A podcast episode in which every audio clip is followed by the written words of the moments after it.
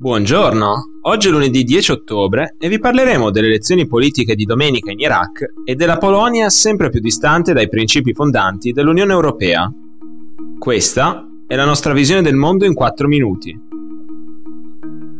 Domenica in Iraq si sono svolte le elezioni politiche per il rinnovo del Parlamento monocamerale. Si tratta della quinta consultazione dall'invasione statunitense del paese nel 2003 e dalla successiva caduta del dittatore Saddam Hussein, le elezioni di ieri erano programmate in origine per il 2022, ma sono state anticipate come risposta alle sanguinose proteste dell'autunno 2019 contro la classe politica irachena, accusata di corruzione endemica, settarismo e di incapacità nel fronteggiare i numerosi problemi del paese. Ieri i 25 milioni di iracheni aventi diritto, suddivisi in 83 collegi elettorali, hanno scelto tra 3.200 candidati 329 futuri deputati che andranno a formare il Parlamento. La futura Camera dei rappresentanti, che andrà delineandosi nelle prossime ore, dovrà poi scegliere il presidente e il primo ministro dell'Iraq. Sarà poi compito del primo ministro formare un nuovo governo. Anche dopo le proteste degli ultimi mesi c'è molto scetticismo su un effettivo rinnovamento del sistema politico iracheno, dominato da quasi vent'anni da partiti di confessione sciita, in molti casi, gli stessi gruppi che hanno protestato chiedendo riforme negli ultimi due anni sono stati quelli che nelle ultime settimane hanno sostenuto con più forza l'ipotesi di boicottare la tornata elettorale di domenica.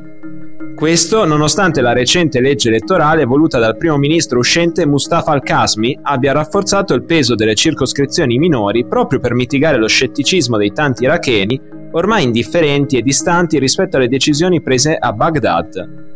Resta ora da capire il peso che hanno avuto nei giorni scorsi gli appelli contro l'astensionismo del patriarca caldeo Luis Rafael Sacco e del grande ayatollah Ali al-Sistani. Sebbene l'attuale sistema non sia esente da alcuni difetti, rimane il modo migliore per raggiungere un futuro di pace ed evita il rischio di cadere nel caos e nell'ostruzione politica, ha detto ai fedeli sciiti al-Sistani la settimana scorsa. Giovedì scorso la Corte Costituzionale polacca ha stabilito che ogni sentenza o atto normativo dell'Unione Europea debba essere conforme al diritto polacco per essere applicato nel Paese. La sentenza non ha precedenti nella storia dell'Unione Europea e mette in discussione gli articoli 1 e 19 del Trattato sull'Unione.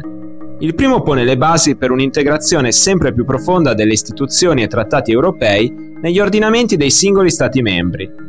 Il secondo riguarda la Corte di giustizia dell'UE le sue prerogative e aree di competenza, oltre agli obblighi dei Paesi membri di istituire i rimedi giurisdizionali necessari per assicurare una tutela giurisdizionale effettiva nei settori disciplinati dal diritto dell'Unione. Ora la Corte Costituzionale ha messo nero su bianco che la Polonia non riconosce la primazia del diritto europeo su quello nazionale. Nel sistema giuridico polacco, il Trattato sull'Unione Europea è subordinato alla Costituzione e come ogni norma del sistema polacco deve essere conforme, hanno scritto i magistrati di Varsavia nelle motivazioni della sentenza. Parole che hanno una portata non solo giuridica, ma si estendono anche all'ambito istituzionale e politico, mettendo in discussione la stessa appartenenza della Polonia all'Unione Europea. Esattamente questo è l'obiettivo del governo nazionalista del primo ministro Mateusz Morawiecki, che dal suo arrivo al potere nel 2017 sta dando battaglia all'Unione soprattutto in ambito di diritti civili e giuridici. Il partito di estrema destra Diritto e Giustizia si dedica infatti da anni a minare i diritti di donne, minoranze etniche e comunità LGBT in tutta la Polonia, oltre a mettere sempre più a rischio l'indipendenza di media e magistratura. Secondo molti osservatori, la stessa Corte Costituzionale è ormai dominata da giudici nominati direttamente dal governo e molto vicini a diritto e giustizia. Per questo la sentenza della scorsa settimana è stata per tanti un atto prevedibile di un processo in corso ormai da anni. Per oggi è tutto, dalla redazione di The Vision, a domani.